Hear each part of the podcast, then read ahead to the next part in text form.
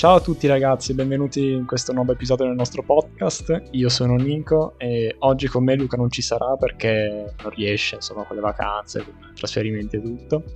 In compenso vi abbiamo portato il primo ospite del podcast che è Thomas Previtali, triatleta, nonché compagno di nuoto di, sia mio che di Luca, medaglia d'argento ai campionati italiani junior e costantemente ai campionati italiani assoluti si tratta sempre nelle, nella top 20, quindi comunque un triatleta di alto livello. E oltre a questo, dirigente sportivo della sua scuola di triathlon, che è Reaschiani Triathlon uh, di Pavia. Eccoci qua, eccoci qua. Ciao Thomas. Ciao. Come stai? Eh dai, fine agosto, eh, per molti periodi di ferie, però per noi sportivi è anche periodo di ripresa di vari allenamenti. Sì, tu ci stai, dai, ci stai dando dentro questo agosto? Sì, dai, agosto lo sfrutto anche per non fermarmi perché mh, mm, un po' come pensano tanti atleti, quando tu ti fermi il tuo avversario invece si allena e quindi è un periodo che, che è importante sfruttare anche quello di agosto. Magari è più difficile perché mancano un po' le, gli stimoli, le competizioni vicine, uno magari fa più fatica ad allenarsi, ma nella quotidianità possiamo curare di più qualche aspetto tecnico, cercare di colmare qualche lacuna e approfittare di questo tempo per migliorarci lo stesso. Ci sta, ci sono due cose interessanti di quello che hai detto. Uno, praticamente eh, quello che hai detto adesso, di, cioè che magari per ingannare la, la noia uno fa anche cose che normalmente non farebbe. Quindi tu, per esempio, vai in mountain bike, che normalmente chiaramente non fai. Sì, sì, io cerco di aggiungere anche allenamenti un po' più stimolanti sotto il punto di vista appunto del divertimento, anche perché passano prima magari, vediamo dei, dei paesaggi nuovi, cerchiamo anche di eh, unire un po' l'utile al dilettevole per conoscere un po' la, la zona dove siamo, quindi mm, sia che siamo a casa che magari chi è in giro per, per l'Italia in qualche ferie, vacanza, ha comunque la possibilità di scoprire un po' il paesaggio intorno a sé con magari la mountain bike, perché no, qualche trail eh, di corsa e insomma, importante tenersi bene in attività e tutto fa brodo, come dico spesso. Esatto, questo è un po' il mantra che anche abbiamo detto nell'episodio scorso, che quindi vi rimandiamo ad ascoltarlo. Allora, introduciamo un po' te, come, come atleta e anche come, come tecnico, o sbaglio? Sì, ultimamente più come tecnico e dirigente, ma eh, nasco atleticamente partendo proprio dall'atletica eh, nel lontano ormai 2004, quando si poteva iniziare a fare dei corsi di avviamento motorio, quindi sono partito da lì, subito ho iniziato anche a nuotare e eh, dal 2004 stesso ho esordito con le prime gare di triathlon giovanile eh, sono andato sempre avanti a fare triathlon sempre più alti livelli possibili, eh, ho raggiunto dei buoni risultati fino al 2017 in cui ho fatto secondo ai campionati giovanili, eh, è stato un po' un anno di una svolta perché così ho potuto partecipare anche alla nazionale junior e in quell'ambiente conoscere anche quello che sarebbe stato un po' il mio futuro, cioè conoscere eh, l'ambiente dell'alto livello dove esistono anche gli accompagnatori, i tecnici, i dirigenti, e così mi sono un po' anche appassionato a questo. E da partire dal 2018 quando ho cambiato società eh, sono anche diventato un po' tecnico, eh, mi sono poi ovviamente anche istruito, documentato e ho il secondo livello tecnico nel triathlon, ho fatto scienze motorie che sto concludendo e quindi mh, la passione si è più spostata sul eh, teorico, sul diciamo dare supporto a nuovi atleti perché comunque eh, quello che è il bello è che un minimo della nostra esperienza può essere sempre passata ai, ai nuovi giovani atleti, perché comunque 25 anni non è che sono vecchio, ecco, però eh, ci sono dei ragazzi che si trovano nelle mie condizioni di quando avevo 17-18 anni e che magari possono con un mio consiglio fare quel gradino in più che magari non riesci a fare da solo, perché provandolo, sai, eh, riesci a capire un po' tutti i meccanismi anche da dentro che magari l'allenatore da solo non riesce a trasmettere all'atleta. Sì, questo è interessante. E tra l'altro come, come tecnico eh, barra dirigente sei anche, cioè diciamo che hai, hai avuto più, più, successo paradossalmente che dalle Sì, ho avuto più atleta. successo che come atleta perché mi sono trovato, proprio perché già ero arrivato in questa società, Raschiani Triathlon, da atleta, mi sono trovato in una realtà già vincente e sono riuscito eh, ovviamente con il grandissimo supporto del presidente e dei tecnici a portare sempre più avanti questo lavoro e nel 2022 siamo diventati campioni italiani in società che è una, un grandissimo risultato per una squadra come Raschiani che eh, ha iniziato l'attività di alto livello nel 2018 quindi in pochissimi anni è arrivata al vertice nazionale. Freschissimi. Con comunque il tuo contributo anche come atleta. Certo, il mio contributo da atleta e mi piace sottolineare che siamo una delle realtà più giovani, proprio anche a livello di sia dirigenza che di tecnici, con eh, tanti tecnici giovani, atleti giovanissimi, eppure mh, mm, siamo ormai arrivati ad avere una, una buona esperienza tale che eh, insomma a breve dovremo riconfermarci campioni italiani nel 2023. Ovviamente facciamo gli scongiuri del caso. Bene, benissimo, benissimo. Viva, viva la superstizione comunque. Sì, sì. per me è sempre fondamentale. Parte anche dello sport, secondo me, è, è la superstizione. Esatto, e a proposito, passiamo alle domande più interessanti. Partiamo dalle gare.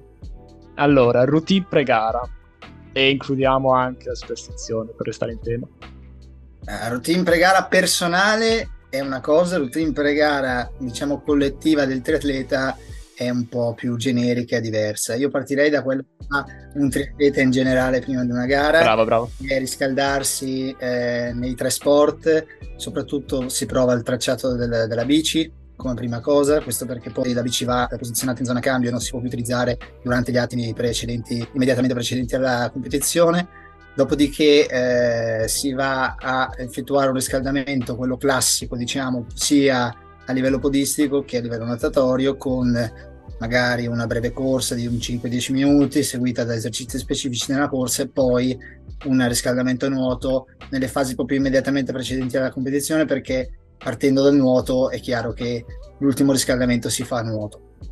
Per quanto riguarda un po' invece la, la superstizione o comunque gli, atteggiamenti pre-gara, a me mh, piace pensare che non, non, sia tanto un fatto di superstizione quanto di routine.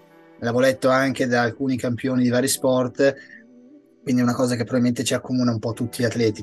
Questo posso parlare per me. Eh, prima, prima della gara quello che tento di fare è ripetere sempre più o meno le stesse azioni, ossia se devo mettere la muta la metto sempre nello stesso modo, partendo sempre dalla stessa gamba, poi posizione materiale sempre nello stesso modo, mi vado a posizionare a fare la prova nuoto mettendo gli occhialini, la cuffia nell'ordine eccetera eccetera.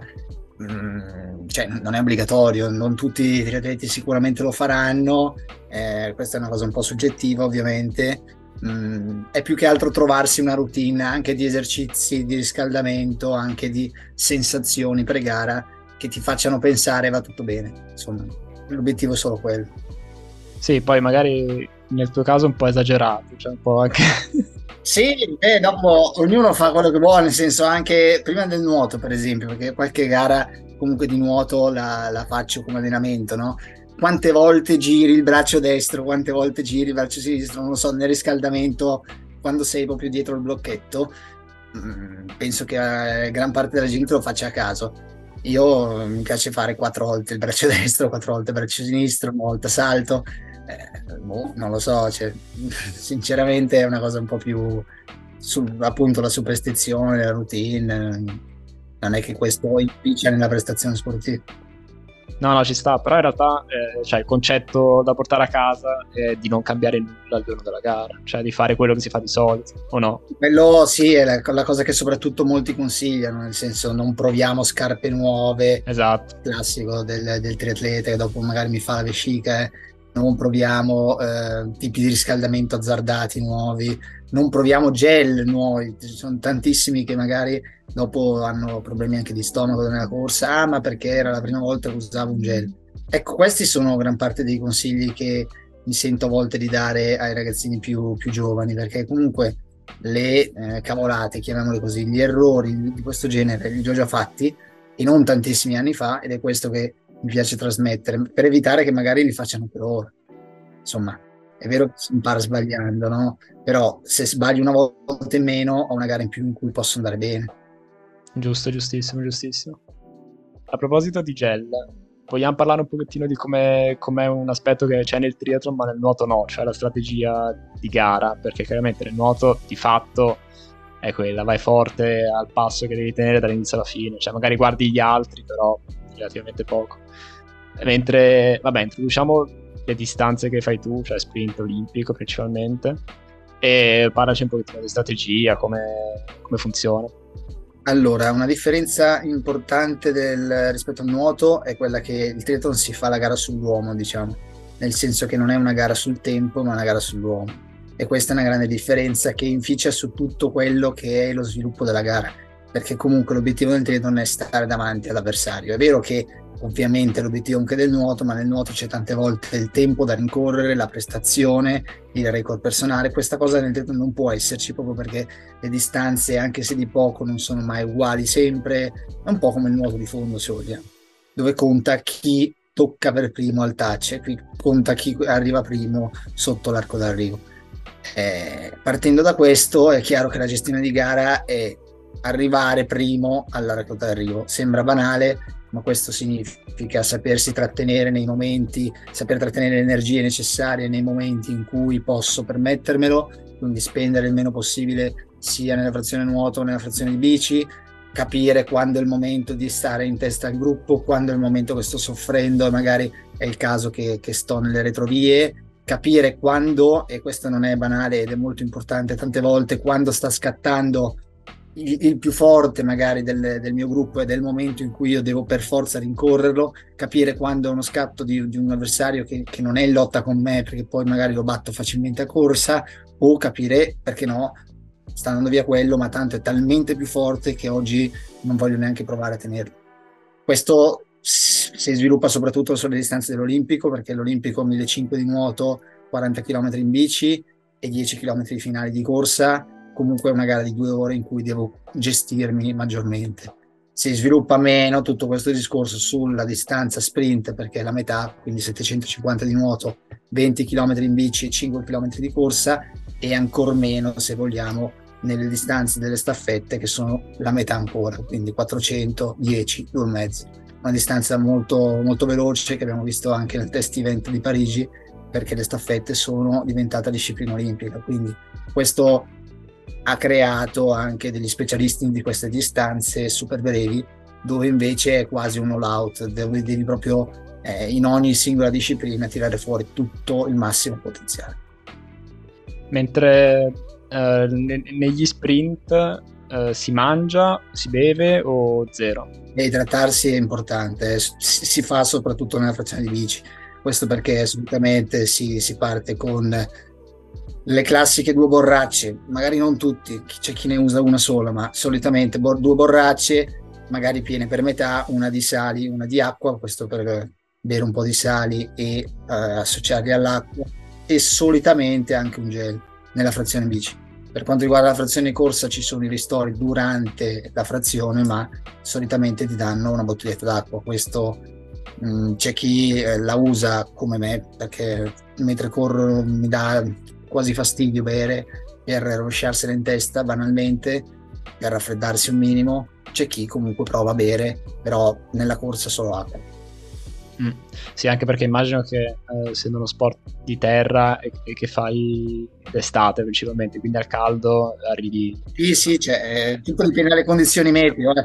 però ci sono davvero gare con temperature anche proibitive eh, perché poi insomma l'Italia è lunga, sappiamo che andare a gareggiare nel sud Italia significa quasi sempre temperature oltre i 30-35 gradi, quest'anno abbiamo gareggiato a Taranto con 38 gradi, insomma sono competizioni anche molto dove bisogna stare molto attenti anche a idratarsi bene per non rischiare di non arrivare in fondo, ecco perché come dicevo prima l'obiettivo è sempre arrivare in fondo, arrivare e arrivare più avanti possibile. Giusto, giusto. Ultima domanda per quanto riguarda le gare è canzone, canzone pre-gara?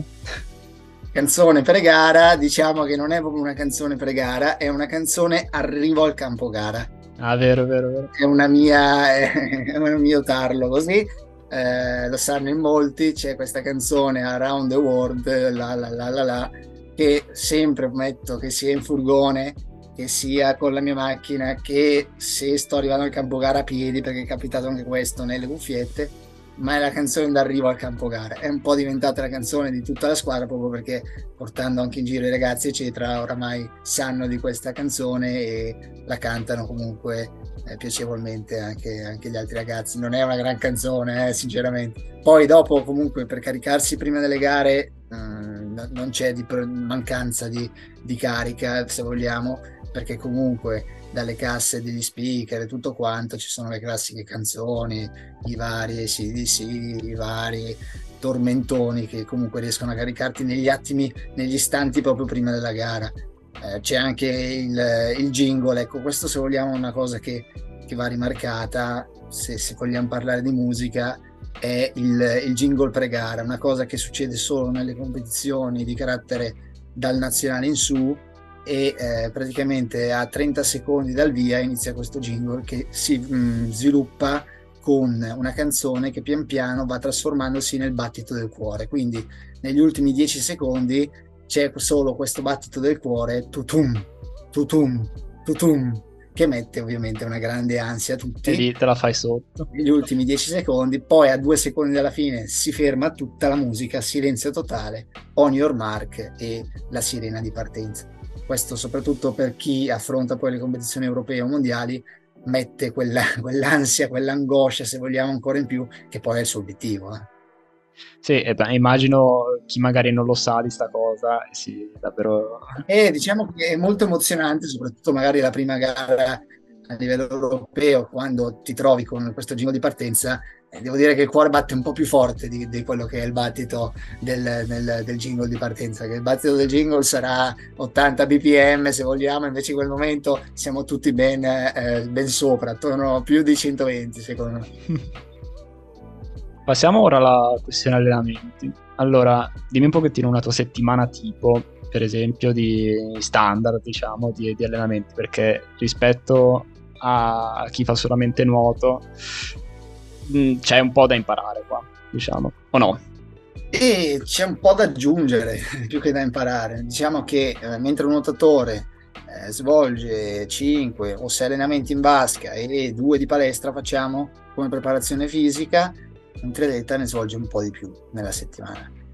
Lasciamo quasi i 5 di nuoto, tante volte 4 o 5 comunque, mettiamo, lasciamo anche le, le, due di palestra, però aggiungiamo la corsa e il ciclismo, quindi eh, un triatleta medio di buon livello, quindi diciamo comunque tra i 18 e i 25 anni, quindi prendiamo questa fascia d'età che conosco bene e che è quella che magari più ci, ci può interessare, eh, perché lo fanno in maniera quasi professionistica. Questo, attenzione, non vuol dire che sono professionisti, ma vuol dire che vanno soltanto a scuola e fanno questo.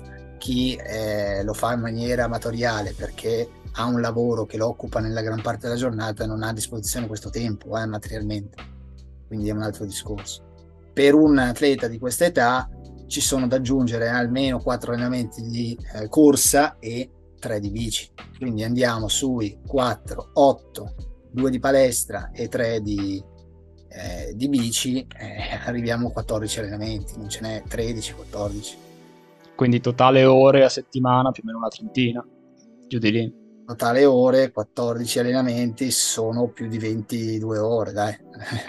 Sì. diciamo tra i 20 e i 25 ore, dipende poi uno, eh, insomma, quanto, quante ore di allenamento, perché attenzione che lì buttarla sempre sulle ore non è sempre corretto perché durante un allenamento di atletica che è quello più simile al nuoto come svolgimento dell'allenamento in sé se sto facendo un allenamento di ripetute magari faccio 1000 metri 5 minuti di recupero. Quindi eh, calcoliamo i 1000 metri cioè i 3 minuti di allenamento o calcoliamo gli 8 minuti ma di cui 5 sono stato fermo? Sì, sì, sì, sì, sì. magari cioè, il discorso ore vale per la bici ma per il resto il discorso ore vale soprattutto per la bici perché è continuata quindi certo Già sul nuoto, se tu faccio fatica, ha ragione Inore, eh? perché banalmente eh, tutti allenamenti da due ore, due ore e mezza, ma di nuotato effettivo non sono due ore, due ore e mezza. Che mm. con tutto rispetto, se facessimo 6 km in due ore e mezza saremmo davvero scarsi, visto che poi andiamo a fare gara di nuoto in acque libere e facciamo 3 km in 35 minuti. Dovremmo metterci un'ora e 10. Sì, sì, è vero. Quindi d'ora in avanti facciamo gli allenamenti di nuoto continuati, sen- facendo solamente virate per 8 km solo virate, tutto dritto, in un'ora abbiamo finito. Non lo so, però potrebbe essere un sistema per guadagnare tempo, questo andrebbe proposto. Il mio vicino di corsia l'altro giorno faceva 3 da 1500 e io sono rimasto abbastanza attonito ho detto che lavoro hai oggi? no, un tridelita anche lui no, oggi faccio 3 da 1500 passo gara. Cavolo sinceramente è, è, un totale di lavoro di 4 km e mezzo. Io eh, facevo un allenamento che in tutto era da 6000 però lui faceva quasi continuato eh. mm. età di questo? età 18 anni o 19 eh, era junior anche lui Ah. No, perché di solito queste sono cose che fanno più nuotatori di età più avanzata, proprio per questo discorso del tempo. Sì, no, ma faceva perché invece lui ha le prime armi ed era più... Ah. Cosa fai? 4 km e mezzo, come li dividi? 3 da 1500. Così, vabbè. Sconsigliamo, sconsigliamo. No, consigliamo di rivolgerci sempre a dei tecnici perché è importante curare anche, anche quelli che sono i dettagli del nuoto, eh, secondo me. Sì, sì, sì, sì, è vero, è vero. Allora, domandone di oggi, perché poi tra l'altro abbiamo già parlato di questa cosa. Tu credi che il fatto di allenarsi in altri sport ti aggiunga o ti tolga uh, nel fattore dello sport specifico? Cioè, che ne so, il fatto che tu fai anche, eh, non parliamo di ore, ma parliamo di, che ne so, 200 km in bici a settimana e 30 di corsa a settimana mettiamo così proprio a caso, ti aggiunge per il nuoto oppure credi che la stanchezza e problemi magari anche muscolari, tendini, eccetera, ti tolga? È una bella lotta. Allora, in gran parte degli studi dicono che la multilateralità data appunto dal multisport è un valore aggiuntivo. E questo è chiaro perché io imparo più gesti motori e quindi quando ho bisogno di eh, muovere il braccio banalmente sposta il braccio 10 cm più dentro eh, ma non è così semplice sentire diciamo il corpo. Se io ho fatto più discipline possibili più attività possibili ho maggior controllo del corpo maggior controllo e consapevolezza di me e riesco magari a porre rimedio più facilmente a quelli che sono eh, le novità i problemi e tutto quanto. Per quanto riguarda la prestazione in sé, è chiaro che se io faccio solo nuoto, mi eh, specifico tutto, tutto l'allenamento, tutte le cose e magari posso essere più performante in un 50, in un 100. Mm, non lo so, eh. eh. questo è più un parere personale. Ci siamo trovati a gareggiare insieme in una gara di, di, di fondo di nuoto e praticamente siamo riusciti ad andare uguale in vasca tu mi dai e mica poco di, di, sì, di differenza. Sì, sì. No? Probabilmente perché, perché, è una cosa più affine a quello che è l'allenamento del triathlon. Certo che vi dico, se dovete fare i 50 di nuoto o se volete fare i 100 metri dell'atletica ed essere performanti solo in quello, sì, multilateralità, multilateralità multisport da piccolini, però poi dovete specializzarvi. Se invece pensate insomma di, di voler fare sport per stare bene e per migliorarsi in tutte le componenti dello sport, allora il multisport sicuramente ti dà di più, ti dà anche più consapevolezza, come dicevo prima, del tuo corpo. Sì, e poi anche se ci pensi, mh, pur avendo il problema di, di comunque de- della specificità che manca di fatto, cioè che almeno perdi. Sì, poi sì, praticamente si va a verificare nella tecnica, no? perché vedevamo partenze, virate, arrivi, insomma fase tecniche, però uno può anche migliorare probabilmente anche successivamente se si pone come obiettivo quello. Eh. Sì, sì, è vero, è vero, è vero. Magari anche l'altra cosa è che eh, col fatto che fai tanto più, più volume, diciamo, di noi, eh, eh, cioè, maggior parte, eh, almeno buona parte di questo volume eh, ha tanta più intensità di noi, cioè a, live- a livello cardio, a livello atletico puro, sei probabilmente messo meglio di un nuotatore che nuota i suoi 5 km e poi questo qua chiaramente si traduce anche nel nuoto. Sì, sì, probabilmente eh, esatto, il, il, tuo corpo è anche più allenato a sostenere dei carichi, si diceva, no? quindi ti permette di eh, sostenere carichi più elevati e questo come si verifica, cioè come riesci a, a vederlo per esempio. Vediamo i nostri allenamenti, quando facciamo magari dei lavori in Bio 2, che è magari la, la, la velocità critica, diciamo, quando stiamo a discutere di queste cose, quindi il B2, viene fuori un po' più quello che è allenato maggiormente. Perché? Perché recupera più facilmente. Quindi se facciamo un lavoro in B2 magari facciamo sì lo stesso tempo, ma la prima ripetuta facciamo lo stesso tempo, la seconda facciamo lo stesso, la terza facciamo lo stesso, poi un velocista va a spegnersi e invece uno che è più allenato riesce a mantenere quello, quel tempo, quella prestazione più. Sì, e infatti mm, se facciamo 100 metri dal blocco, ma anche 400, te le do, perdonami, però... Sì, sì, no, è giusto parlare così direttamente. Sì, sì, sì, certo, certo. E, però in un lavoro B2 siamo, siamo lì. Proprio perché nella pausa si riesce a, ad abbassare i battiti più facilmente, si riesce a portare il livello di acido lattico, anche se cioè, è bruttissimo parlarne così, eh. stiamo parlando tipo bar, a livelli sempre più bassi e più velocemente possibile e quindi ti permette di partire per la ripetuta successiva più fresco, buttiamola banalmente, del tuo compagno, del tuo avversario, buttiamola come vogliamo. Esatto, e questo comunque si aggiunge al fatto che eh, quindi se d'estate fai anche, se ti piace andare a correre, vai a correre pur, pur essendo nuotatore, cioè... Ma sicuramente nell'allenamento ci sta la grande, certo qualche precauzione magari per evitare degli infortuni da sovrallenamento, soprattutto da eh, infortuni da stress. Quindi evitiamo di correre troppo con scarpe inadeguate o non corro mai, esco, corro 10 km.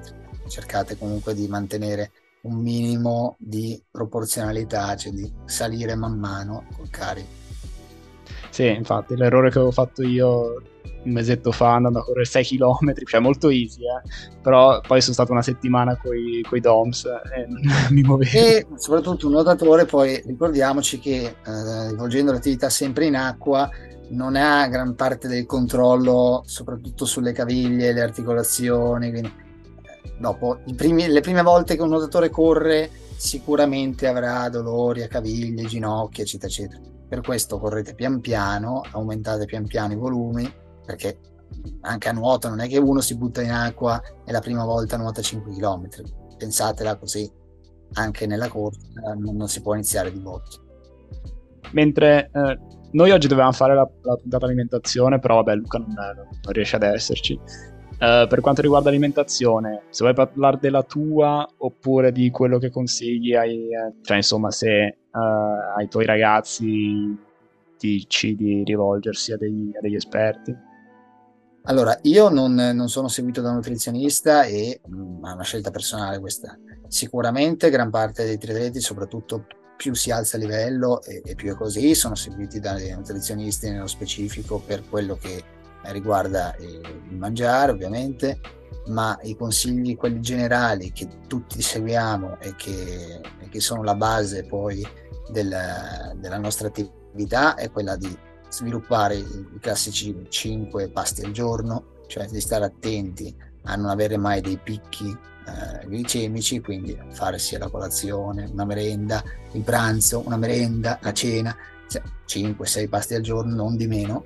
E quello che diciamo sempre è pensate, ragionate ai ragazzi che quando fate un'uscita, eccetera, eccetera, spendete 1000 kcal in più 2000 kcal in più di uno sedentario. Quindi non ragionate con ah, uno sedentario mangia 60 grammi di pasta. No, perché io, io, tu, l'atleta, ha fatto anche 2000 kg, 2000 kg in più. Quindi mm, il problema che tante volte vanno incontro, soprattutto nel settore femminile, è o troppo o troppo poco cerchiamo di, di, di, di, capirci, di ascoltarci anche in quel caso lì. Secondo me l'atleta la cosa principale che deve fare è ascoltarsi sempre, sia nelle sensazioni mentre eh, sta svolgendo la propria attività, sia anche nel mangiare. Cioè, lo sente se sta andando in, care, in calo perché non, è, non si è nutrito abbastanza, oppure ho mangiato troppo e vado subito a correre e, e mi ritrovo un peso sullo stomaco ognuno deve poi capire anche quella che è la sua routine alimentare nel pre-gara. vale tutto, eh? c'è chi eh, deve per forza mangiare tre ore prima e poi non mangia più fino alla pre-gara e c'è chi ha provato a fare colazione dopo 20 minuti gareggiare. Sì, ci sta. Poi soprattutto su quello che hai detto prima di, de, del confronto con i sedentari, è che cioè, magari vedi un sacco di, so, di, consigli su TikTok, eccetera, mangia solo questo, non mangiare questo, però... No, no non cadiamo tante volte in questo, perché lo sportivo ha bisogno di molte più energie, e quindi cioè, è micidiale. Eh, tante ragazze, soprattutto ragazze, lo fanno perché vogliono vedersi meglio, più magre o quello che è, ma è banalissimo, eh, ma soprattutto con gli sport che prevedono la corsa, se vuoi magari un minimo, metti dentro una seduta più aerobica e in un attimo perdi chili, ma non farlo mangia- senza mangiare o mangiando meno, perché non è la soluzione, anzi, poi vai a fare la tua attività che sia corsa che sia e invece di consumare i grassi ti consumi i muscoli. Quindi è proprio due obiettivi falliti totalmente. Esatto. Ti devo fare quest'ultima domanda poi. Dato che voi come triatleti fate così tanti giorni uh, di, di, allenamento diciamo cioè così tante sessioni individuali tu personalmente hai giorni di recupero normalmente oppure te anche la domenica? Cioè la domenica fai il lungo in bici, no? Se non sbaglio. Sì, eh, solitamente la domenica si dedica all'uscita in bici lunga o alle gare, ovviamente in periodo gara. Allora, sui giorni di recupero anche qui ci sono varie, varie idee, no? Teorie. Alcuni, varie teorie. Alcuni fanno un giorno di recupero ogni 10 giorni circa, alcuni non lo fanno quasi mai.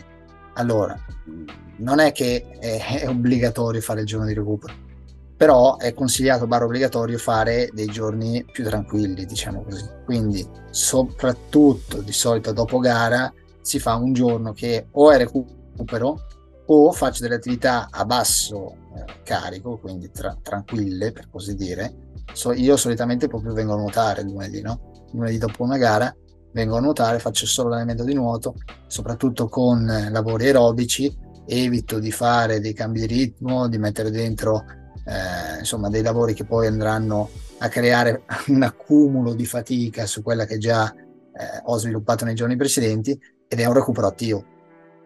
Si può invece essere della, della teoria opposta e quindi fare proprio il giorno di recupero passivo, cioè stare a casa, dormire e, e recuperare.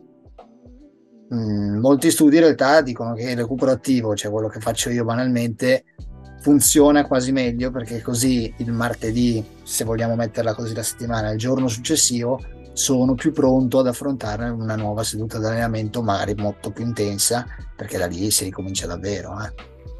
Sì, non hai il problema del, de, de, di dover riscaldarti, diciamo, cioè di, di dover reingranare eh sì, diciamo che non smettere mai ti permette comunque di eh, recuperare sì, ma tenere quel minimo di livello di allenamento sempre, che così non, non sono stato proprio fermo, non ho da rioliare gli ingranaggi per così dire, no?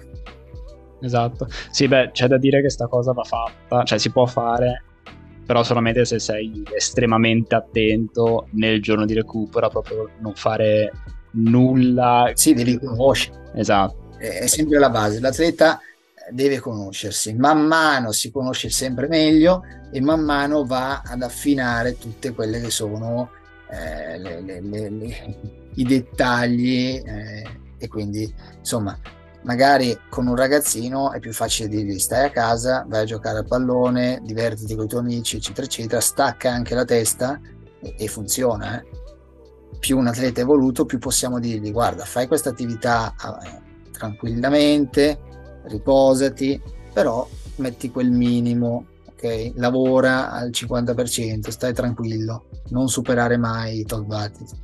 Ci sta, eh.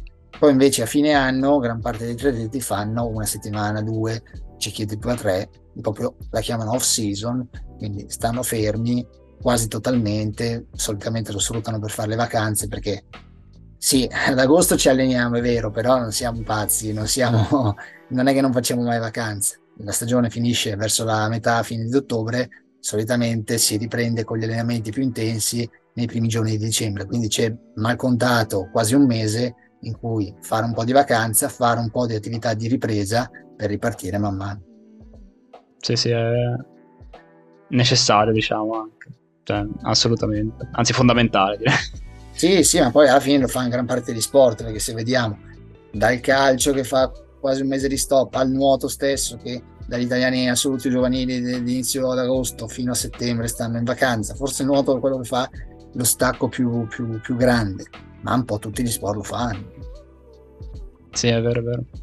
Mentre mi ricordo che da quest'anno ho iniziato a fare, praticamente quando, quando, notavo che c'erano delle settimane in cui andavo troppo piano o che mi sentivo stanchissimo, eccetera, mh, facevo praticamente un giorno in cui proprio non, non, ascoltavo quello che c'era da fare. E, e ti ricordi? Cioè, chiaramente. Me lo ricordo anch'io e, e qualche volta ti ho quasi bacchettato, ti ho sconsigliato.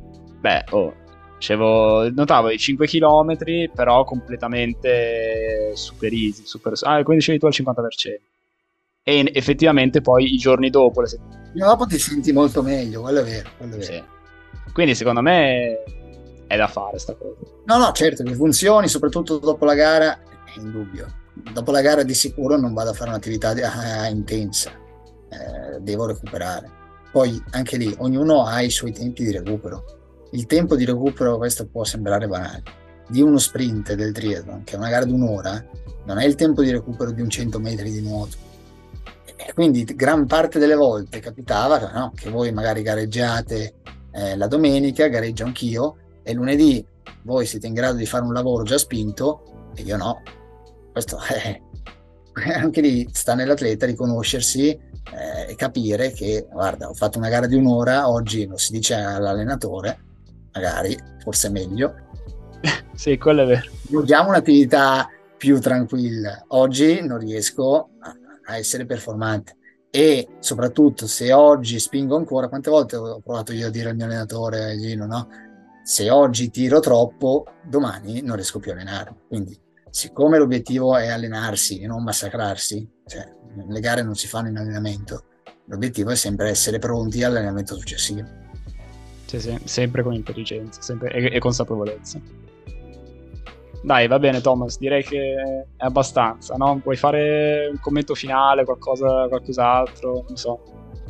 No, volevo concludere un po' questa occasione di confrontarsi tra ambienti diversi, ma comunque simili, nuoto e triathlon, eh, col consigliare magari ai nuotatori che seguiranno questa diretta, insomma, di, di provare ad ampliare i propri orizzonti. Questo come?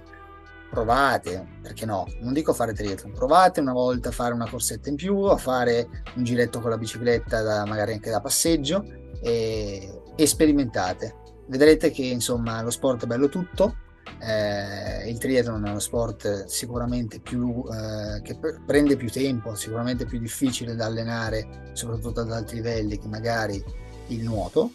Però perché no? Soprattutto ricordiamoci che la carriera del nuoto in media finisce per molti di, di voi, di noi, ai 18-20 anni perché si perdono un po' gli stimoli, perché magari non riesco più a qualificarmi ai campionati italiani, perché sono diventato una categoria assoluta.